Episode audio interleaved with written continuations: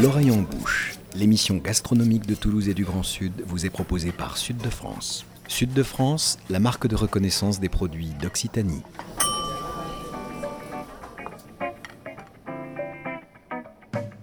Bonjour et bienvenue dans L'oreille en bouche, l'émission gastronomique qui met Toulouse et le Grand Sud dans ses casseroles et dans vos oreilles. Vous l'aurez constaté, chères auditrices, point de Boris Georgelin au micro pour introduire cette 103e émission, car votre animateur préféré a décidé de profiter des fêtes de fin d'année pour sacrifier à un repos bien mérité. Ne vous étonnez donc pas si cette intromission vous semble moins boursouflée, moins amphigourique qu'à l'accoutumée, puisque c'est moi-même, Nicolas Rivière, qui suis de permanence, comme l'on dit, pour vous accompagner aujourd'hui. Point non plus de Laïla Aouba, notre chef itinérante, aperçue pour la dernière fois entre les monts du Beaujolais et le massif du Morvan. Mais n'ayez crainte, nous la retrouverons dans d'excellentes dispositions dès la prochaine émission. Enfin, l'arlésienne de ce programme radiophonique, le mystère jamais vraiment éclairci du casting de l'oreille en bouche, j'ai nommé Michael Lecumberi, n'avait pas de raison particulière de déroger à sa règle. Il nous honore donc une fois de plus de son absence et qu'il soit pour cela, ainsi que pour l'ensemble de son œuvre, chaleureusement remercié. Allez, trêve de plagiat georgelinien. Quoi de mieux pour cette dernière émission de l'année qu'un best-of en version grand format pour fêter les cinq années d'existence de l'oreille en bouche ou plus exactement qu'un best-of? Un coup d'œil jeté dans le rétroviseur pour se remémorer quelques bons moments passés à l'antenne et dans la vie. Vous reconnaîtrez des voix qui vous sont familières, celles de notre sommelière Marina Bounour, de l'ébouriffant Michael Moissef, et bien sûr de l'inénarrable Boris Georgelin qui, un beau jour de septembre 2017, allumait la mèche pour la toute première de l'oreille en bouche. Souvenez-vous. Une émission gastronomique sur Radio Radio, cela faisait longtemps que certains cerveaux malades y songeaient, tandis que d'autres la redoutaient. Plus de suspense, voici donc l'oreille en bouche avec Marina Bounour, Michael Lecumberi et Nicolas Rivière, et l'interdiction formelle d'embaucher des chroniqueurs dont le nom ne se termine pas par A. Ce numéro inaugural ainsi que les suivants se tiendront plus ou moins dignement au Rocher de la Vierge, l'excellent restaurant de Michael. Pardonnez-nous par avance pour les bruits de cuisine et de couverts qui s'entrechoquent. Le Rocher de la Vierge, donc, table ouverte un an plus tôt à Toulouse, studio 3 étoiles pour notre équipage qui prend très vite l'habitude de faire précéder les émissions de déjeuner pour le moins arrosé, scénario inévitable pour bien coller à la cuisine canaille, pleine de swing concoctée par Michael Lecumberi. Une cuisine d'autodidacte, de ponctuation libre, inspirée avant tout par son Pays basque natal, baïonné par son père, Biarro par sa mère, à moins que ce ne soit l'inverse. Michael Lecumberi a bien souvent le propos aussi bariolé que le drapeau de Scadi, ce qui donne parfois des moments d'anthologie, comme lors de la dixième émission, précisément consacrée à la cuisine basque.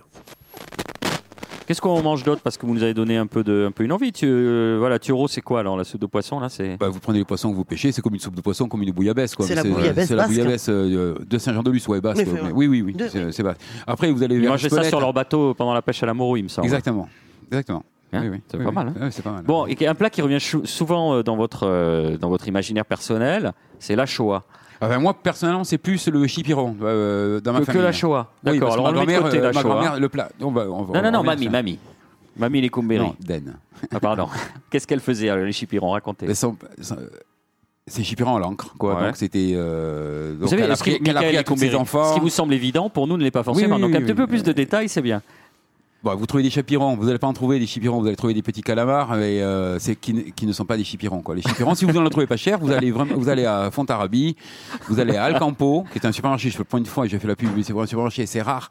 Mais vous avez des petits, des chipirons à 4 euros le kilo, pêchés vraiment dans le, c'est 4 euros le kilo, quoi. Euh, D'accord. Et quand j'en trouve ici euh, dans le marché, c'est 18. Non, mais ça, 20. c'est 18 normal. C'est l'offre et la 25 demande. Voilà. Vous expliquez tout à l'heure qu'il y avait la montagne et la mer là-bas. C'est normal qu'ici, à Toulouse. Donc vous prenez les petits chipirons, on essaie de garder la poche, il faut pas l'enlever. quand même. D'accord. C'est très important. Quoi. Je veux dire, on, on ouvre le chipiron, on enlève vraiment ce qu'il y a à l'in- à l'intérieur. C'est pas des, euh, moi c'est agréable, moi j'aime bien le faire ça.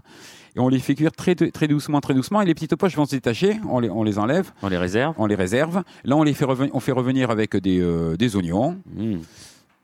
des petits oignons, de l'ail, euh, De l'huile d'olive. de- L'huile d'olive, Oui. oui. oui, oui, bien sûr. Ouais, huile d'olive. Mais pour ceux qui voudraient même du beurre. Ouais, moi, on met pas de sauce tomate, mais on, on met du concentré de tomate. D'accord. Euh, et ensuite, on perce ces petites euh, poche d'encre. Et là, on laisse mijoter pendant deux heures, trois heures. Enfin, on, on s'en fiche. Et à la fin, on, on rajoute, ma grand-mère rajoutait un petit verre d'Armagnac. Histoire d'eux. Histoire hein. Pour la route. Et voilà, à consommer le lendemain, c'est deux fois meilleur. Encore meilleur. Comme un ragoût, Voilà, en fait. exactement. Tous les ragoûts, c'est toujours meilleur euh, Exactement. 24 heures après. Et la Shoah, pourquoi vous n'êtes pas fan Si, si, euh, j'adore la Shoah de veau. Euh, après, l'inconvénient de la Shoah de veau, partout où on va manger de la Shoah de veau, c'est le- la, la chose de la- très touristique. hein, euh, c'est jamais bon. Quoi. Enfin, moi, je Déjà, c'est haché Ouais, au ouais, cutter et non haché à la main. Moi, ici, je le fais euh, au couteau, euh, bonne pièce de veau. Euh, Donc du- un conseil, et là vous avez vous venez de soulever un point qui est intéressant, c'est que ça c'est le plat typique, il n'est pas forcément très bien réalisé. Si on veut de la typicité euh, sans se ruiner, euh, quel plat il faut viser et quel endroit quel- Mais non, mais ouais, tout. Demain, non, mais tout. Oui, oui. euh, de- de- demain, on des gens qui veulent aller au Pays Basque. Moi, je leur dis, vous allez où? Il faut aller. À, euh, vous allez à Bidaraï. C'est juste avant, la vallée des Aldudes, juste avant euh, Saint-Étienne de Baïgori. Vous allez en haut, vous mangez en face de l'église. Vous avez le plat du jour. Vous allez avoir des riz d'agneau, cèpes et, patates. Le un jour J, c'est le plat du jour. Et là, c'est bon. Vous allez payer ça euh, 15 euros, 16 euros. Vous êtes le plus heureux du monde. Vous avez la plus belle vue au monde. et voilà. Un peu plus loin, vous allez acheter du fromage. C'est 15 euros parce que le Basque, beaucoup de Basques refusent maintenant de plus en plus l'appellation Osso Irati. On en parlera que- dans une, une partie D'accord, ok. ouais. Mais- mais voilà, vous avez un fromage de, de- de fou à 15 euros le kilo. Vous prenez, euh, euh, la tome fait 1,8 kg, vous êtes content pendant deux mois. Quoi. Il faut quand même qu'on crève l'abcès, euh, Michael, parce que c'est quelque chose qui, qui plane au-dessus de nos têtes comme un, un- un soleil qui veut du mal quelque part. C'est ce fameux euh, gâteau basque qui m'a laissé un souvenir effroyable euh, dans les cantines scolaires. Essayez de me le réhabiliter en quelques mots, parce que moi, on me dit gâteau basque, je fais de l'urticaire. C'est très bon le gâteau basque. Bah, Après, il y a deux versions. Bien hein. fait, c'est. Ouais, alors gâteau basque, ça veut tout et rien dire. Je veux dire, le, euh, le gâteau basque, elle est pas. euh, je ne sais plus comment on dit en basque, mais c'est euh, c'est un faux nom, le gâteau basque. C'est le. euh, quand on, on, on- on se ba- on va se balader. Alors, mais effectivement, on voit gâteau basque partout, c'est pour le tourisme, mais le, le- le- ça veut dire gâteau de la maison. D'accord. La, la- la définition, c'est gâteau de la maison. On, fait Donc, avec met le, on le fait avec on le fait reste comme- et on met fait 16 avec le reste. hein, parce que c'est basque. Non, et, et de l'amande, de l'amande. Donc euh, après, c'est un gâteau qui, se prépare, qui se mange deux jours, trois jours après, qui se met pas au frigidaire. Les gâteaux de cantine dont tu parles, c'est donc c'est passé par le frigidaire, donc c'est devenu tout mou. Le gâteau basque, c'est croustillant autour, euh, et bien croustillant. Enfin, euh, ça c'est frite, c'est une, une pâte. Aux amandes, euh, avec un peu de levure, euh, et au milieu une crème pâtissière. On peut mettre de la pomme, Ou on de peut mettre de la cerise, ou de la confiture de cerise- de Oui, cerise noire. oui, de- euh, mais ça aussi, on met ce qu'on veut, ce qu'on a, quoi. C'est pas. Alors effectivement, après, euh, aujourd'hui sur les marchés, c'est cerise noire d'Issassou ou, ou crème pâtissière, quoi. Crème pâtissière.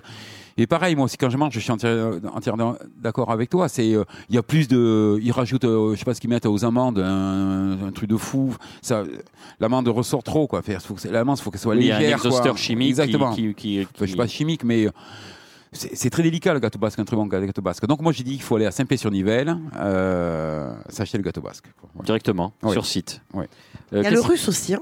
Le ça, euh, c'est le Béarn, ça, c'est au Ah, c'est le Béarn. Hop, C'est au Laurent. Je pense qu'on va être obligé de l'enlever au montage. Oui, on va être. A évoqué le Béarn. Je bon, suis rapidement en introduction. Là, c'est quand même très limite. Euh, un dernier plat avant qu'on passe au vin. Euh, vraiment le plat, votre plat coup de cœur euh, basque. Euh, alors, on va pas euh, em- emmener tous nos, nos, nos, nos auditeurs. Non, mais un truc tout con, il est bon de Voilà. pipérade, c'est. euh, Ben voilà la génial. pipérade. Non, non, mais c'est, euh, Allez, expliquez-nous. Voilà, la pipérade, c'est normalement c'est avec les œufs. Oui. Un poulet Œufs basquez, on dit, le- il y a plein de gens disent le poulet basquez, c'est une pipérade du poulet. Non, c'est pas pareil. Une Non. pipérade, c'est avec des œufs brouillés. Donc Des c'est, de poivron. euh, Voilà, exactement. Pois, Une euh, rouge, vert, euh, du jambon. Très important le jambon. Un et peu des œufs. Oui, oui, et des œufs. Voilà. Et on mélange tout ça. Les œufs arrivant à la fin, quoi. On fait cuire oignons, poivron rouge, jambon, tomates. On laisse ça euh, et puis on, puis on le laisse mieux c'est quoi. Et à la fin, vous, rejetez- vous faites brouiller des œufs à l'intérieur. Ça, c'est la pipérade. que vous cassez sur la piperade. hein. Il faut préciser, voilà, c'est une fois que la piperade est cuite, vous Derrière, cassez les œufs au-dessus des poivrons et là on remue un peu dans le système des pâtes thaï aussi thaïlandais où une fois que les nouilles sont cuites et tout ça, on casse les œufs au dernier moment et en fait c'est l'œuf qui va faire le liant en fait du pâte thaï. Et pour finir, le- après, un de mes plats préférés, moi, c'est le merlu koshkera. Ça, c'est et ça, c'est vraiment, ça, ça montre ce que c'est vraiment le, le Pays Basque, c'est-à-dire on, Oui. on- Asperges, petits pois, moules, pas Coque. lourdes, coque ou, durs. œufs durs Ouais, ça c'est bon. hein. Voilà, ça, là, ça, ça résume tout. Un résumé certes un petit peu foutraque, mais pas inappétissant, loin s'en faut, et qui nous ferait presque oublier qu'avant d'être cuisinier, Michael Lecumberi a été chanteur, et c'est d'ailleurs lui qui vous offre la première pause musicale de cette émission. A tout de suite.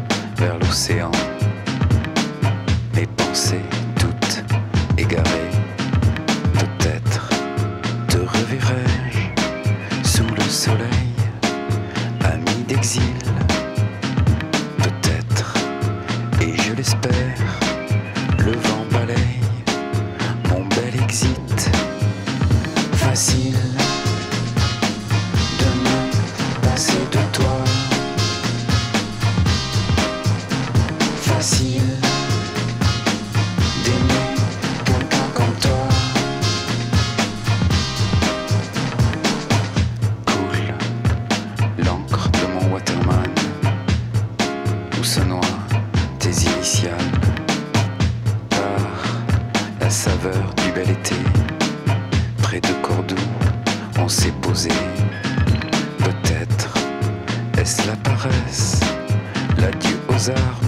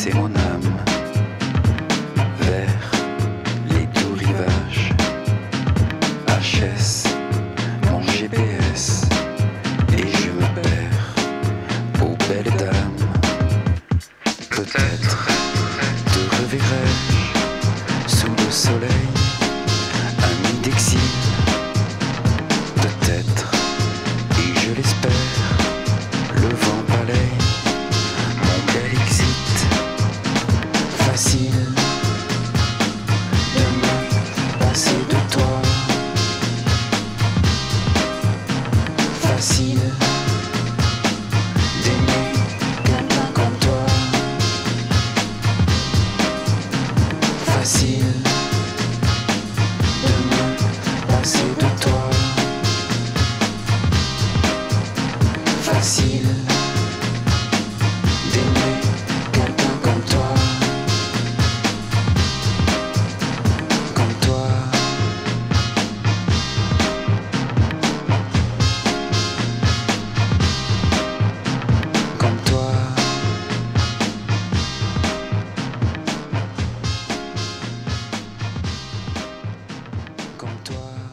De retour dans l'oreille en bouche, l'émission qui parle la bouche pleine et qui passe aujourd'hui en revue quelques-uns des meilleurs moments des cinq saisons écoulées depuis la création de ce programme. Un programme qui a d'ailleurs étonnamment survécu au confinement successif et à quasiment dix mois de fermeture cumulée pour les bars et les restaurants, une gageure relevée de surcroît par une idée encore plus délirante que la précédente, celle d'un programme quotidien de moins d'une dizaine de minutes lancé une semaine seulement après le début du premier confinement, un format remanié et un titre de circonstance le dimanche 22 mars 2020 à 19h.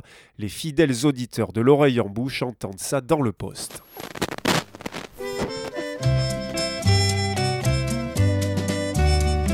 Chers auditeurs, je ne vous apprends rien, le confinement est de mise. Passé les premières heures où cela vous semblait parfaitement gérable, vous en venez aujourd'hui à tourner comme un ours en cage ou un hamster dans sa roue au point de vous imaginer avoir une écrevisse dans le vol au vent, c'est-à-dire de devenir fou.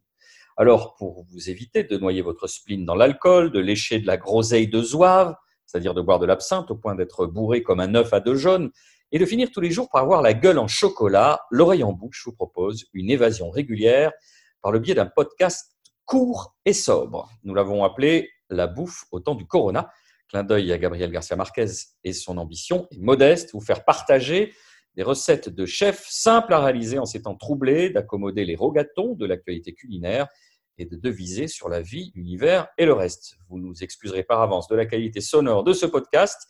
Il est évidemment enregistré avec les moyens du bord et nous ne sommes pas loin du score-but numérique. Un score-but numérique et des aléas techniques très vite surmontés, carte son, micro SM58, casque HD25, radio-radio équipe sans sourciller ses chroniqueurs confinés à domicile pour une série ininterrompue de 52 émissions quotidiennes réalisées à distance jusqu'à la fin du premier confinement et le retour à un rythme plus ou moins normal à la faveur de la réouverture progressive des restaurants. Des restaurants sur l'avenir desquels ont plané beaucoup d'ombres et d'inconnus au cœur de la crise sanitaire entre chômage partiel, ventes à emporter, prêts non remboursables, jauges limitées ou encore émergence des dark kitchens, autant de questions que nous avions posées au sociologue de l'alimentation Jean-Pierre Poulain, qui était au printemps 2021 l'invité de la 62e émission de l'oreille en bouche.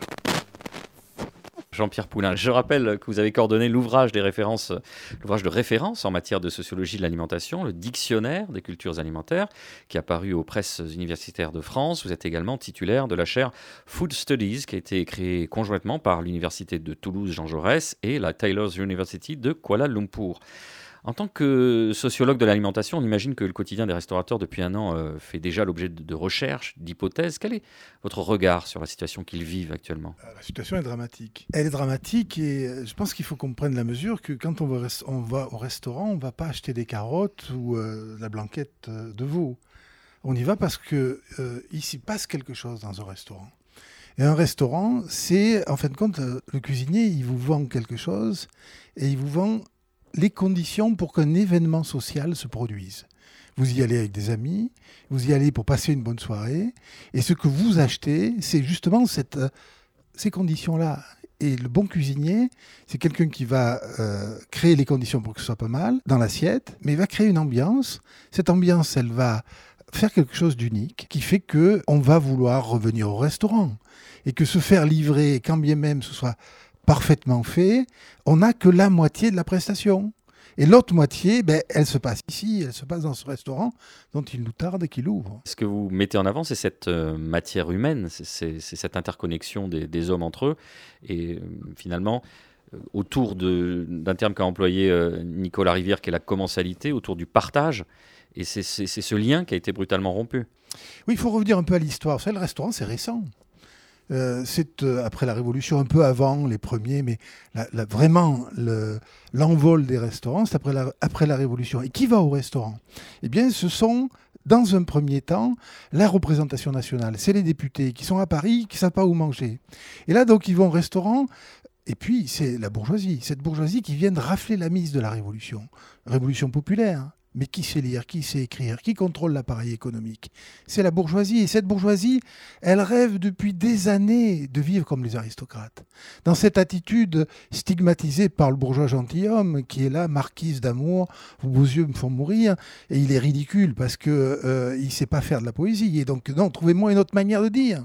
Dans le bourgeois gentilhomme, il y a une scène absolument incroyable, qui est la scène du repas, que plus personne ne commente parce qu'on a perdu les codes. Ce qui s'est passé, c'est que les choses ont évolué.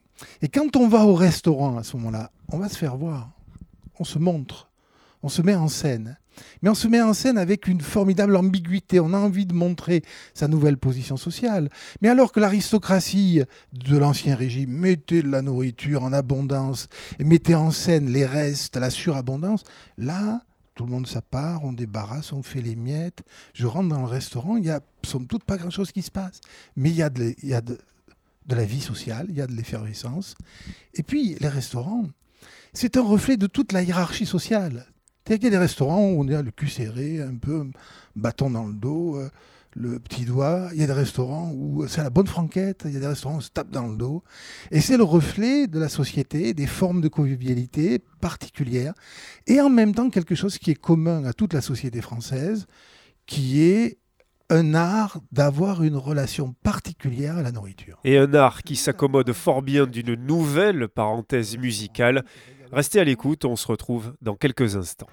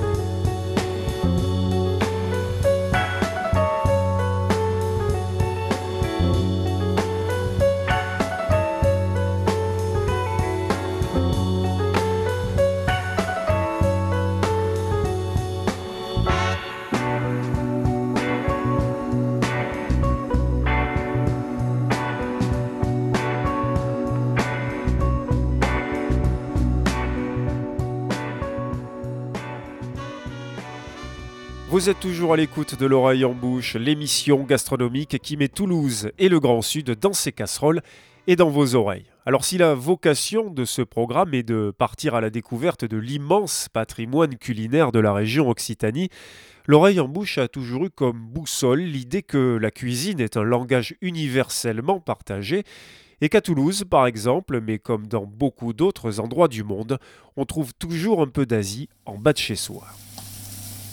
Bonjour, je m'appelle Pachini, je suis née à Bangkok. Je suis venue ici euh, il y a 13 ans, donc c'est 2007. J'ai commencé à cuisiner ici parce que la cuisine thaï me manque. Du coup, euh, j'appelle ma mère, comment faire ça, comment faire ci. J'ai reproduit euh, ce que j'ai mémoire, mémorisé en fait, que ma mère a fait ou ce que j'ai mangé en Thaïlande. Mais j'ai appris tout seul.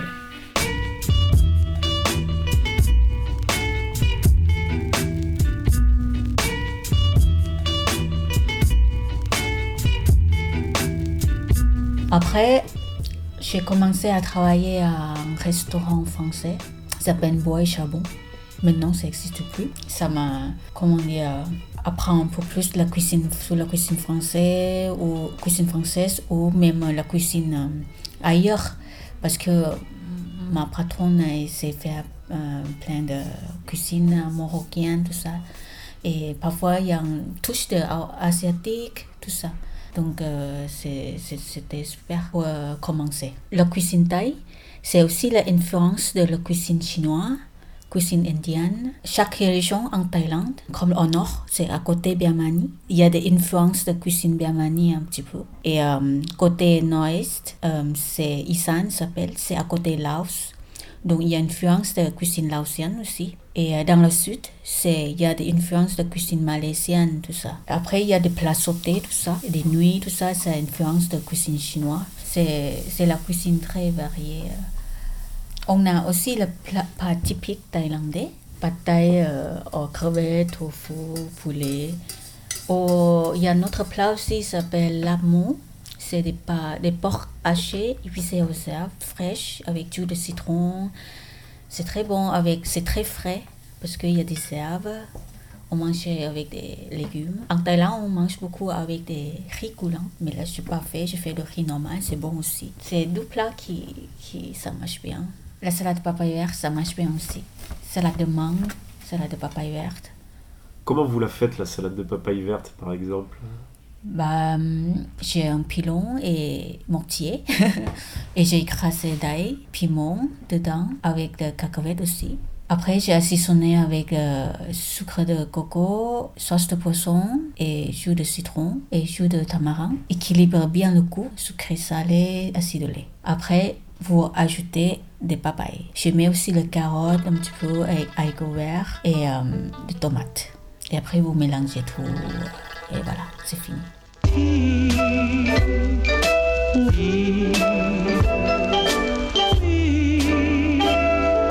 J'essaie de faire euh, le goût original pour que ça se trouve en Thaïlande. Quand vous allez voyager en Thaïlande et vous trouvez le goût ici c'est important euh, de, faire connaître les gens comme ça. En fait, euh, en Thaïlande, si vous êtes déjà allé, vous voyez que vous avez beaucoup de stands au bout de la rue. Et quand vous passez euh, toutes les soirées, tous les jours, vous voyez tous les stands qui vendent peut-être des nouilles, le riz sauté, des pâtes des plats sautés, des salades. Donc c'est très pratique. C'est très, c'est un peu traditionnel qu'on trouvait ça partout en Thaïlande. Chaque stand, c'est un chayot, petit chayot comme ça, et fait euh, la cuisine avec. Là, petit local, c'est comme un petit chayot.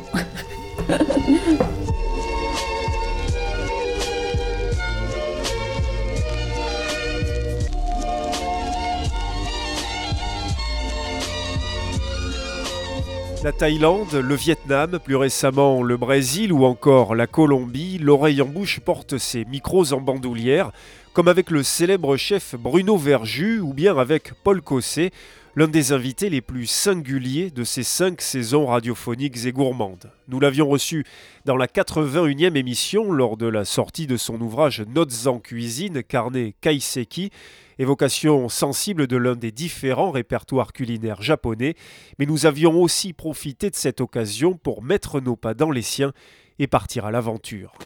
Nicolas, vous n'avez pas uniquement euh, parlé du Japon avec Paul Cossé, on, part dans une autre partie du monde. Parce que le parcours éminemment atypique de Paul Cossé aiguise bien sûr la curiosité.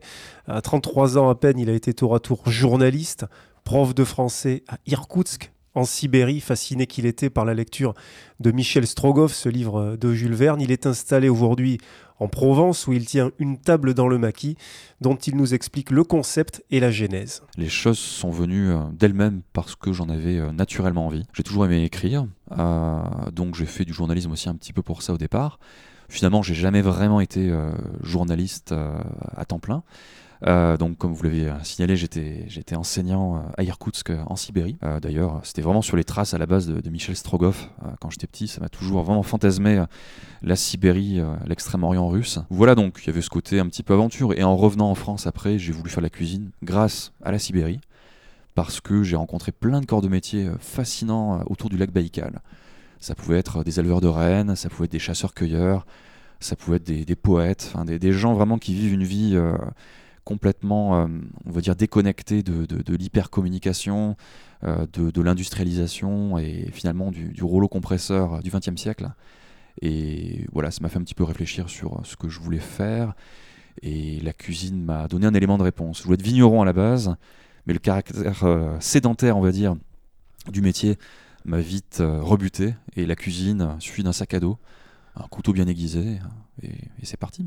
En parlant de vin, vous êtes allé récemment donc en Géorgie, un des berceaux évidemment mondial euh, du vin. Qu'est-ce que vous y avez fait euh, là tout récemment en Géorgie, Paul? Alors en Géorgie, euh, déjà c'est pareil, ce n'est pas un hasard. j'y, viens, enfin j'y suis venu la première fois il y a une quinzaine d'années.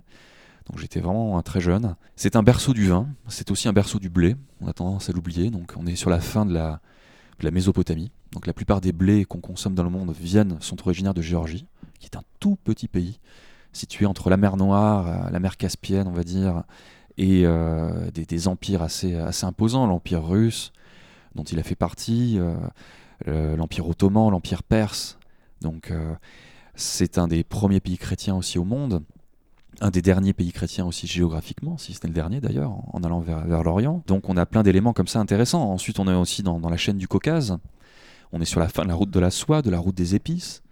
Euh, donc déjà pour le, gastronome, euh, c'est juste fascinant. Et aussi, euh, ils n'ont pas connu, on va dire, le, bon, la guerre des Gaules a amené beaucoup de choses, et notamment les Celtes ont donné, on va dire, à l'ensemble du bassin méditerranéen le tonneau, donc qui s'est répandu jusqu'à la Grèce et, même ailleurs.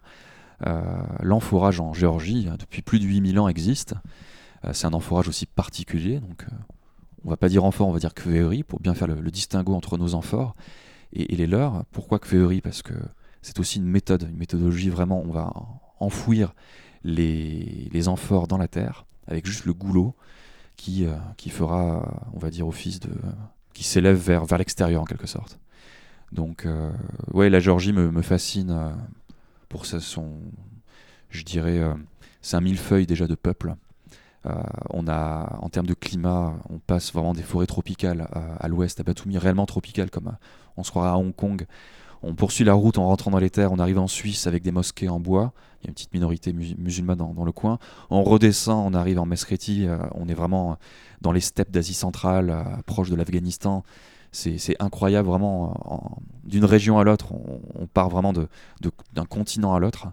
Et donc, fatalement, euh, la cuisine est vraiment euh, l'expression de, tout ça. et donc, vous êtes allé faire découvrir tout ça avec vos convives, entre guillemets, d'une table dans le maquis. Exactement. L'idée d'une table dans le maquis, c'est vraiment ça c'est de, partir vraiment, de, faire le chemin inverse, de partir de l'assiette à la graine, de tirer un petit peu le fil d'Ariane. Et euh, fatalement, on trouve un, itinéraire.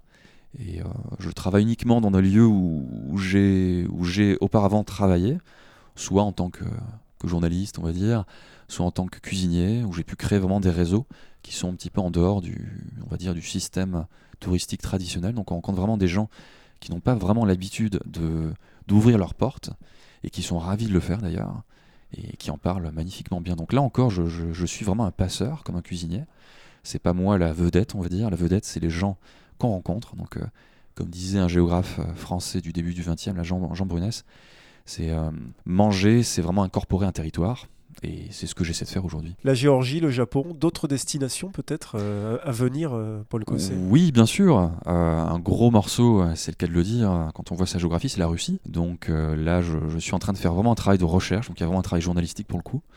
Donc j'emmène jamais euh, mes voyageurs dans, des lieux que je n'ai pas foulés. Euh, on rencontre toujours des gens avec lesquels j'ai vraiment euh, un, rapport, souvent d'amitié d'ailleurs. Donc le but, c'est aussi d'introduire les gens. C'est pas juste un, service désincarné. Et donc la Russie, le lac Baïkal bien évidemment, mais beaucoup aussi le Caucase que j'essaie de développer. Donc comme je fais le Caucase côté sud avec la Géorgie, je fais aussi la Ciscaucasie, donc le grand, le grand Caucase, la partie russe.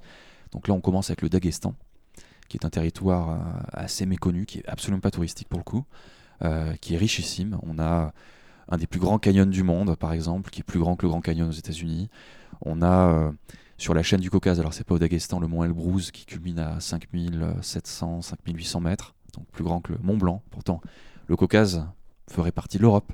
On a aussi des dunes qui sont plus de deux fois plus grandes que la dune du Pilat.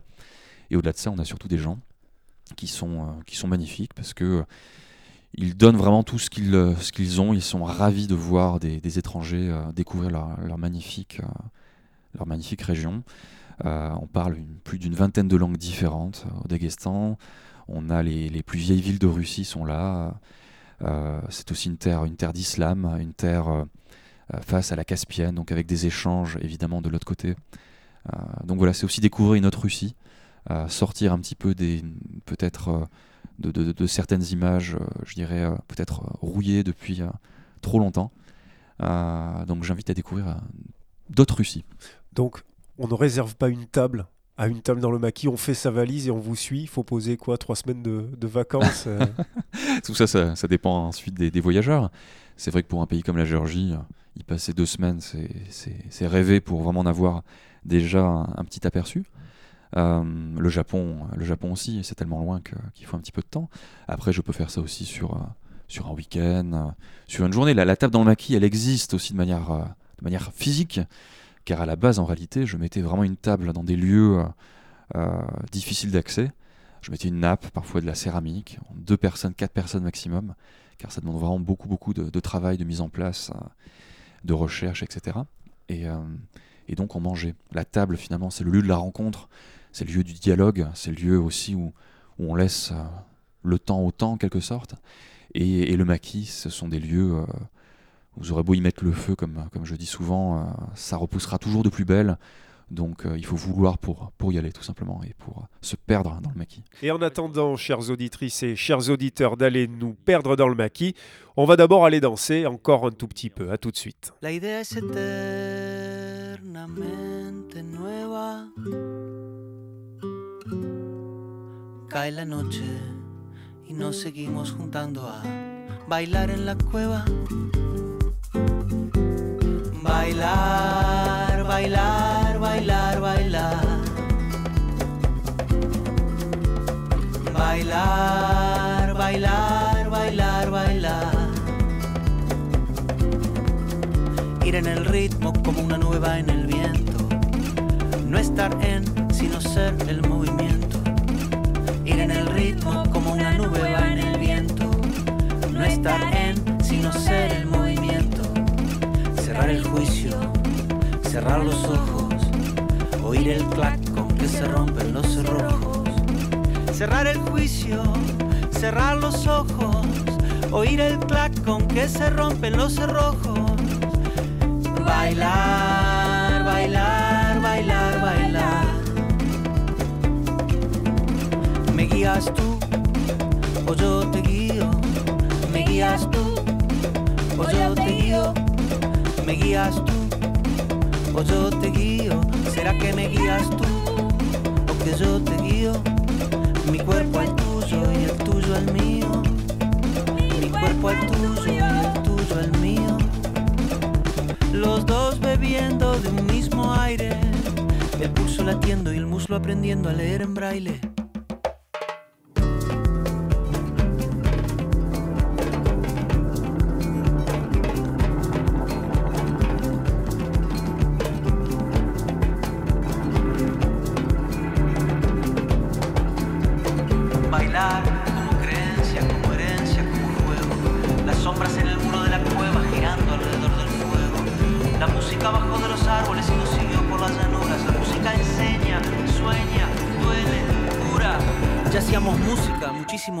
Conocer la agricultura.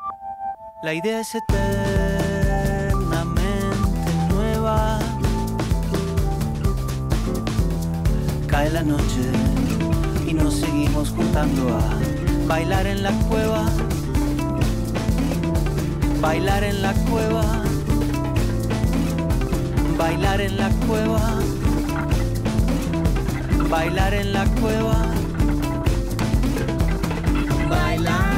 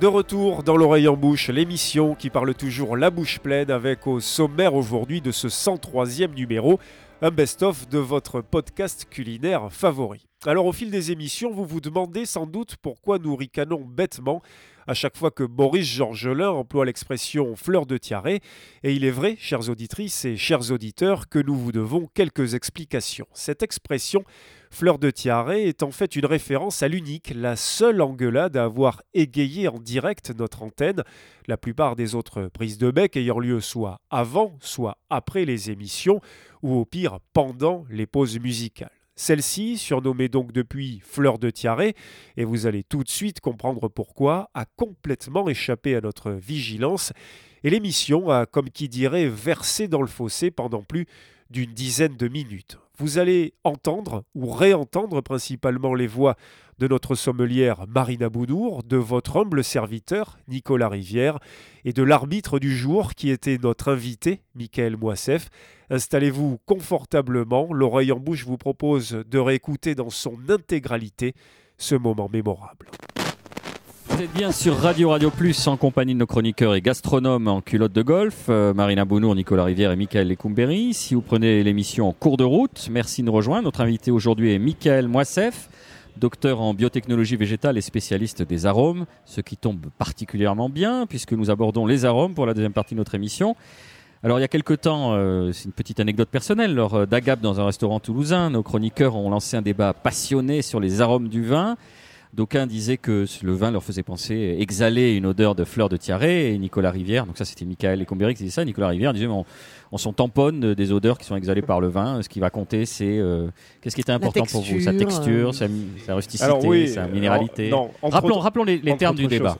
Les termes du débat, c'est euh, un vin jurassien, je crois du domaine euh, de Didier Grappe. Il me semble que c'est que c'est son nom.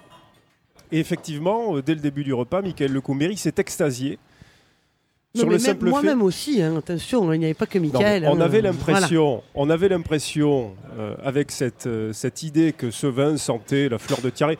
Le cépage, on s'en foutait. Ça, c'était pas. Pas la- du tout, on a parlé du chardonnay Bon, avant. Je très suis bien. pas d'accord. Bon, rarement d'ailleurs. Euh, donc fleur de tiaré.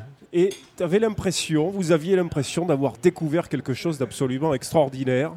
Euh, de- de- de- Ça, c'est ton impression à toi. Ah non, ça, non, c'est notre c'était- impression. Il y avait Je quelque tiens à préciser que c'était quand même la quatrième bouteille du repas. Si je peux hein. en placer une, comme vous disiez euh, tout à l'heure. Euh, non, et il y avait- il y avait une magie dans, dans- dans- dans votre, dans, dans vos yeux, quelque chose de pétillant dans le regard, parce que tout d'un coup, ce vin voilà, avait le goût de, ou le- des arômes de fleurs de tiare. Mais ça nous avance à quoi? De savoir qu'il a des arômes de fleurs de Eh tiare bien, nous faire pétiller les yeux, dis donc. C'est dingue, hein euh, Michael Moissef, Ça me fait euh, partie du, ça nous avance, du parce vin, que c'était quoi. la quatrième bouteille. Ça nous avance à quoi Euh, Votre contribution au débat Bah, moi, que je ça- trouve que si, ne serait-ce que déjà faire pétiller les yeux, moi, je trouve ça cool. Merci, Michael. il y a des bonnes femmes, elles vont au salon de- d'esthétique là pour se faire pétiller les yeux, mais ça coûte plus cher qu'une bouteille de vin, je te le dis. Enfin, j'ai essayé, ils ont Ça pas voulu de moi. mais bon. Blague à part, vous êtes co-auteur d'un livre avec Pierre Casamayor Oui. euh, chez Hachette qui s'appelle Les arômes du vin justement. Donc pour devenir sérieux une minute, est-ce que ça, qu'est-ce qu'apportent les arômes du vin Est-ce que Alors, il faut dire la vérité. Euh, tous, euh, autant que nous sommes autour de cette table, nous avons euh, vécu le vin, nous avons bu beaucoup de sortes de vins. Et euh, parce que le tiare, c'est rare quand même de, de trouver des notes de tiare. Et, et- et c- quand tu trouves, je ne sais pas comment te dire, que si tu trouvais une nouvelle étoile, euh, c'est- Bria Savin qui disait trouver l'homme qui trouvera un, nouveau goût fera beaucoup plus pour le bonheur de l'humanité que celui qui aura trouvé une nouvelle étoile. Voilà, je pense résumer comme ça. Alors c'est vrai que ça paraît naïf, euh, ça, paraît un peu simplet, mais, non, parce que euh, le, vin, alors nous on a tous exploré ce vin, on en a bu des, bouteilles, des, verres, des, tonneaux même, disons le mot. Et, et- et de temps en temps, quand tu as une nouvelle note, et moi je suis comme vous, je ne sais pas si ça me fait papilloter ou les, les yeux, mais j'ai un bonheur quand je trouve un, un vin, tu sais, je ne suis pas tout jeune, j'en ai vu passer sous le palais, hein, et, et qu'il y a un nouveau truc. Et c'est vrai que moi, je suis persuadé que si j'avais trouvé la fleur, peut-être j'aurais euh, appelé autre- autrement. euh, je, je- je- ça m'a- je l'aurais dit et- et ça m'aurait plu. euh, enfin, Nicolas Rivière, une réaction. C'est sûr, comme non. trouver une es- nouvelle espèce d'oiseau ou de, ou de Bien coquillage. sûr, mais il y, a- y eu- il y a eu un malentendu, je crois, dans la discussion qu'on avait eue lors de ce dîner. Euh, c'est que moi, je conteste pas du tout que ce vin ait eu des arômes de fleurs de tiare, de même que tel autre vin avait des notions de foutre de lièvre, euh, de, de- de tuyaux d'arrosage La laissés au soleil. Mais dans non, toute sa simplement, non, mais simplement, Marina, je vois pas en quoi c'est une qualité objective. Moi, je vois ça, pas le- en le quoi problème. ça dérange les gens qu'on trouve ce genre Ah, de choses dans les vins. Ça, ça me dérange pas, c'est une façon de leur vendre quelque chose. Alors, moi je, vais, moi, je vais vous dire un truc c'est qu'on est passé de la culture du boire pendant des siècles à une culture d'expertise. Voilà, et c'est ça la différence. C'est qu'aujourd'hui, d'ailleurs, on emploie des termes cours de dégustation, cours d'œnologie. Donc, si on emploie le mot cours, ça veut bien dire qu'on vient apprendre quelque chose. D'ailleurs, on goûte, on déguste, on dit pas est-ce que tu as bu tel vin, on dit est-ce que tu l'as déjà testé, est-ce que tu l'as déjà goûté? On teste tout maintenant, les restaurations, on teste Voilà, tout. ouais, on teste, on teste, on vient pas manger, on vient tester, bon, etc. Euh, pour revenir à ces, à- à- à ces arômes, moi je les conteste pas, mais ça nous ça nous informe pas davantage sur les caractéristiques spécifiques de ces vins-là, dans la mesure où par exemple l'acidité, l'amertume, la profondeur, Et la enfin, complexité, l'angulosité ou la droiture d'un vin nous en dit beaucoup plus. Moi, je, ça me dérange pas. Mais quand je lis dans le rouge et le blanc ou dans la revue du vin de France des notules qui font 20 lignes où vous avez les fleurs blanches, les agrumes. Alors ça c'est pour les blancs. Ensuite pour les rouges c'est cerise griotte, cerise noire. Moi on m'a souvent vendu des Beaujolais en me disant ah il a des notes de cerise noire, de cerise griotte. On m'a jamais vendu un kilo de cerise griotte en me disant vous allez voir elles ont un goût de Beaujolais. Donc si vous voulez il y, y a une chose trappe c'est qu'on on veut faire savant parce que le vin est devenu un objet de marché beaucoup plus qu'auparavant, où chacun d'ailleurs le produisait un peu partout. Et voilà, euh, on, en- on en est là, et il y a une pédanterie hallucinante. C'est c'est Paul qui racontait cette anecdote, le tuyau d'arrosage au soleil. Non mais Le franchement, Robert Parker parlait d'un arôme de liqueur de pierre. oui voilà, euh, foutre C'est de lièvre, euh, Le ligne de crayon. cordum, c'est bien. si, là, tu- Qui souhaite réagir Marina? Réa- Je sais même pas quoi dire à ça en fait. Euh, le truc c'est qu'en plus c'est sorti du contexte. On était entre nous. Enfin bon bref. Euh, Oui, c'est- c'est on le a mot fait, parlé. non mais le fait. pire c'est que on a parlé d'acidité, on a parlé de ce genre de choses. Effectivement, on était entre nous. Il y avait rien absolument à vendre. Euh, je vois pas où est le problème de parler d'arôme. Je vois pas du tout où est Moi le non plus. souci. Euh, et qu'on peut parler et de l'acidité et euh, de la minéralité et de la suavité d'un vin et de sa texture et aussi parler des arômes que ça nous évoque. hein. Point barre. Et pour en, j'ai de- en stéréo donc et, euh, et pour en revenir au, au poivre euh, aussi c'est vous-même qui me disiez tout à l'heure il y a de la mandarine il y a de voilà donc là aussi c'est c'est important mais après moi ça va au-delà de ça c'est c'est bien pour les accords aussi je veux dire t'as un petit vin t'as des, euh, des arrière-goûts de- Ah d'ananas bon, et pourquoi? Bah attends, mais parce que euh, tu vas pouvoir faire un petit poulet avec un petit bouillon. Enfin, tu, tu sais que le vin, Donc ça il y, va aurait, aller. il y aurait une concordance des accords comme il y aurait une concordance des temps avec un tableau à respecter. Non, je n'ai pas dit absolument, mais tu peux. Ah oui, Tu oui, oui, oui, Michael non, votre euh, réaction Alors, euh, donc en fait, vous avez une, une- une critique. D'ailleurs, euh, moi j'aime beaucoup cette discussion parce que vous avez, vous avez vraiment les deux pôles. Euh, D'un côté, effectivement, finalement, alors d'abord, l'arôme n'est qu'une partie. Après, il y a des gens qui disent oui, mais ce qu'on mange, le- ce qu'on appelle le goût, c'est 80% de l'arôme. Je n'en suis pas persuadé.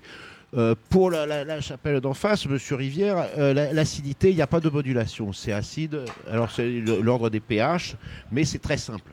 Hein, contrairement à ce que je vous expliquais tout à l'heure sur le sucré et sur l'amertume, là, le pH, c'est une réaction, c'est un, tunnel à, électrons. Euh, voilà, c'est intéressant dans la mesure où ça va contribuer à bâtir autre chose. Le, côté aromatique fait partie de tout ça. Alors, par contre, moi, c'est vrai que quand je sens euh, un arôme et un vin, en général, j'aime bien aussi trouver ce qu'on appelle des accords. hein, euh, et qui vont aller bien, comme par exemple le, le classique, un, un vieux comté de 18 mois avec un vin jaune du Jura et un peu de pain aux noix. Ce qu'on appelle un accord. Maintenant, pour en venir, alors donc vous, vous êtes antistructuraliste et c'est tout à votre honneur, bravo, mort à, à Lévi-Strauss, ah il est mort déjà, tant pis, ils sont mauvais. Mais, euh, donc, mais le fait même d'avoir une structure, si on n'a pas une structure à casser, on ne sera jamais anarchiste. Donc le fait d'avoir cette structure va permettre de jouer en accord avec cette structure ou au contraire en opposition avec cette structure. C'est-à-dire, euh, par exemple, un Gewürztraminer, moi j'aime bien le boire parce qu'il y a cette richesse, c'est litchi, tout ça, et, une grande douceur avec des, des- des plats thaïlandais, thaï, et, et- et- et parce qu'il va y avoir la chaleur. Ils sont antinomiques au possible. Euh, Il y, a- il y a même des choses. J'avais fait un, Moscato des, Granado Menudo, hein, un petit muscat euh, de, de Frontignan, très très très parfumé, très rose, très litchi, avec du chorizo extra hot. Et c'était pour un public d'anciens descendants de réf- réfugiés espagnols qui me disaient Mais on ne peut pas faire ça, c'est c'est la- la- l'alliance du Soudard et de la nonne. Mais je disais On va voir, ça fera peut-être des beaux petits. Des gens étaient très très choqués. J'ai fait manger des loukoums à la rose. Euh, avec des, gue- des, des vrais Gewürztraminer rosés, parce que tous ne le sont plus, surtout les vendanges tardives. Mais Et les Alsaciens, ils ne me l'ont jamais pardonné. 15 ans après, ils me le disent en- encore. Et dans des termes fort châtiés. Hein Donc, mais, mais moi j'aime bien. Et, et d'un autre côté, j'ai essayé de trouver l'accord parfait comme un- en musique.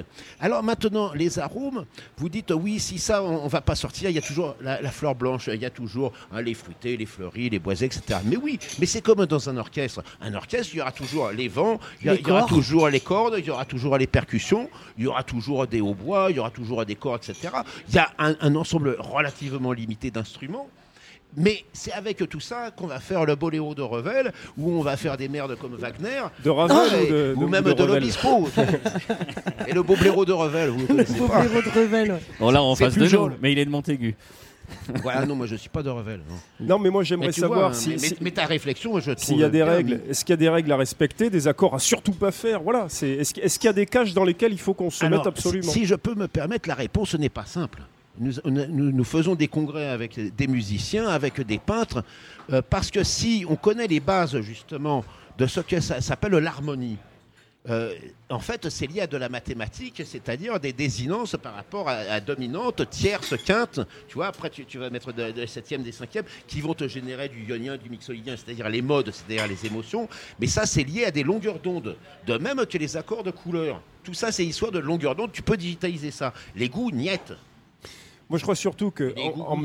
C'est très personnel. c'est en fait. analogique. Non, mais en matière de vin, tout ce jargon, tout ce charabia, c'est aussi pour faire croire aux gens qu'ils peuvent eux-mêmes maîtriser un, un début, si vous voulez, de, de, de- de- de- de- de savoir pour pouvoir leur vendre euh, encore plus de choses. C'est juste ça.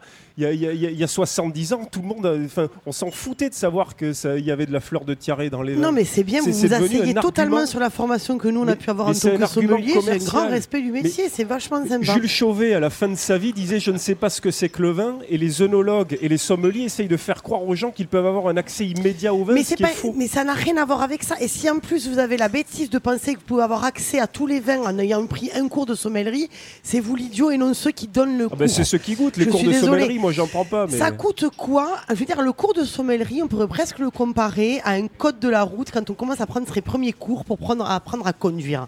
Je veux dire, moi, je donne des cours de sommellerie, je ne pense pas prendre les, les, Ah, bah, les évidemment, gens si que j'ai. donnez, oui, je comprends mieux. euh, les gens que j'ai avec moi euh, pour des idiots, pour leur vendre euh, autre chose. Bouche. Euh, je vois pas du tout, enfin entre guillemets, c'est me prendre moi comme une- un escroc et quelqu'un de stupide et qui fait que rabâcher des trucs qu'on pas m'a appris. Euh, si, parce que c'est un, di- un discours qui est très condescendant, qui est très, euh, qui attaque énormément le métier. Après, Donc vous en pensez ce que vous en voulez. Ça n'a rien à voir avec ça. Ce que je veux dire, c'est que ce qu'a dit Michael, c'est qu'effectivement, pour détruire des bases, il faut les connaître aussi. Oui. Voilà. Donc après, vous en pensez ce que vous en voulez. Je pense pas que mon, j'ai mon apprenti avec moi aujourd'hui. Vous êtes en train de lui expliquer très clairement que ce qu'il est en train de faire, c'est de la merde. Ah, pas du tout. Et qu'en gros, il apprend que les arômes, on, ça sert à rien. Et qu'en gros, d'apprendre son métier, ça sert Ah à non, rien. ça sert pas du Mais tout à rien. Ça sert pas du tout à rien. Ça sert Eh à ben, ça vendre. C'est- juste ça. Mais ça, mais reconnaissons-le. Ça sert à vendre. La revue du vin de France, ça sert à vendre. C'est tout. Les notes, Et votre les métier de journaliste, il sert les pas à vendre aussi du papier Bah, Bien sûr. Bien Non sûr. mais voilà, donc on en revient au Allez, même. on va Eh ben, couper court au débat parce qu'on va parler maintenant de minéralité, qui est un sujet. Mais, pas du tout mais- Non, mais- non, mais la minéralité va sommer tout ce qui vient d'être dit. Tout est là. To- to- Tostaki, comme disait la Contin. Allez, après tant de jactance et d'énergie déployée, on va se reposer quelques instants ou au contraire remettre immédiatement le couvert avec cet ultime intermède musical. À tout de suite.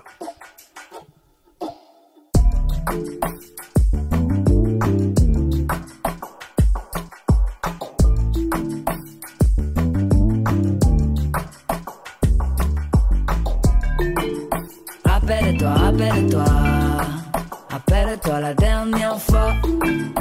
Rappelle-toi, rappelle-toi, quand tu t'es mis dans tous tes états. Rappelle-toi, rappelle-toi, quand je dansais le cha cha cha. Quand je dansais le cha cha cha. Quand je dansais le cha cha La température a grimpé quand tu m'as accompagné. Soudain j'ai trouvé une idée pour cacher ma timidité. C'était qu'une simple démonstration. Je t'ai pris à l'essai, juste une façon de faire diversion avant que ça dégénère. Rappelle-toi, rappelle-toi, rappelle-toi la dernière fois. Rappelle-toi, quand tu t'es mis dans tous tes états. Rappelle-toi, rappelle-toi, quand je dansais le cha cha cha. Quand je dansais le cha cha cha. Quand je dansais le cha cha cha. Lorsque je bouge mon corps, je le fais à mon insu. À force de faire des efforts, je suis essoufflé et je suis. Ça n'est qu'une simple démonstration. Je te prends à l'essai, histoire de capter ton attention. Au lieu que tu t'énerves, t'énerve pas. T'énerve pas.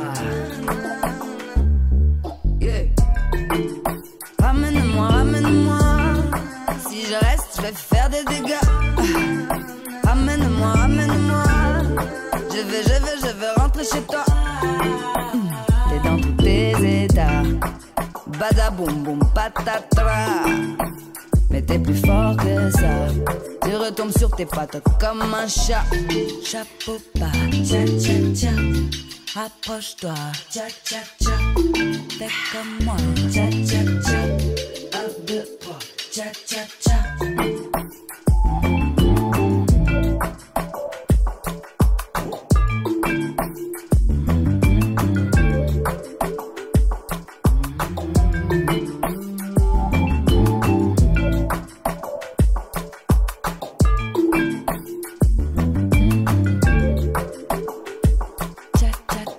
Vous êtes toujours à l'écoute de l'oreille en bouche pour quelques minutes de plaisir supplémentaire dans ce que l'on appelle traditionnellement le quartier libre et justement à l'occasion de ce 103e numéro grimé en best-of, nous avons décidé de rediffuser spécialement pour vous l'une des meilleures interventions de Michael Lecumberi, son quartier libre lors de notre 26e émission. De retour dans l'oreille en bouche, l'émission des gourmandes de Radio Radio pour euh, cette fameuse dernière partie de notre émission. Le quartier libre, où tout le monde se lâche complet, c'est comme ça que disent les jeunes et les moins jeunes. Au premier rang desquels, euh, Michael Lecumberi. Vous allez nous parler de, de quoi dans ce quartier libre? Une bûche de Noël, marmitaco. Oui. Non, non. J'avais envie de, de- non, non, de, de- de parler de la recette du marmitaco, qui est un plat que j'adore. Alors, vous nous rappelez un peu ce qu'est le marmitaco, s'il vous plaît, Michael? J'ai dû le dire dans plein d'émissions, hein, je pense, mais j'ai jamais dit la recette. Donc, euh, c'est une daube de thon. Voilà. Tout simplement. Donc, pour cette Je de thon, il nous faut Il faut faire un fumé de, de poisson, poisson atlantique, sud donc euh, merlu, une tête, des arêtes, de l'eau, euh, à peu près 3 litres d'eau, carottes, poireaux. On laisse bouillir pendant 30 minutes, on arrête, on laisse euh, tranquillement infuser, on filtre, et là, à partir de là, donc, on a un fumé de poisson, tout simplement.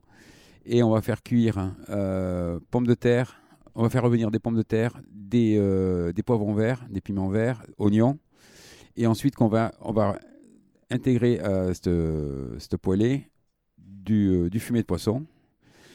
Et au moment, on fait des petits quartiers de thon, piment d'Espelette, on jette tout dedans, on laisse à peu près cuire euh, 10 minutes. Et voilà, on a un marmitaco. Ce qui est surprenant, c'est que vous ne nous avez pas parlé de cette recette lorsqu'on a fait la spéciale Pays Basque il y a un an. J'avais parlé, j'avais dit le nom, moi. Oui, le nom. c'est ça que je- il en a parlé, oui. On avait fait les cocos de chasse. Oui.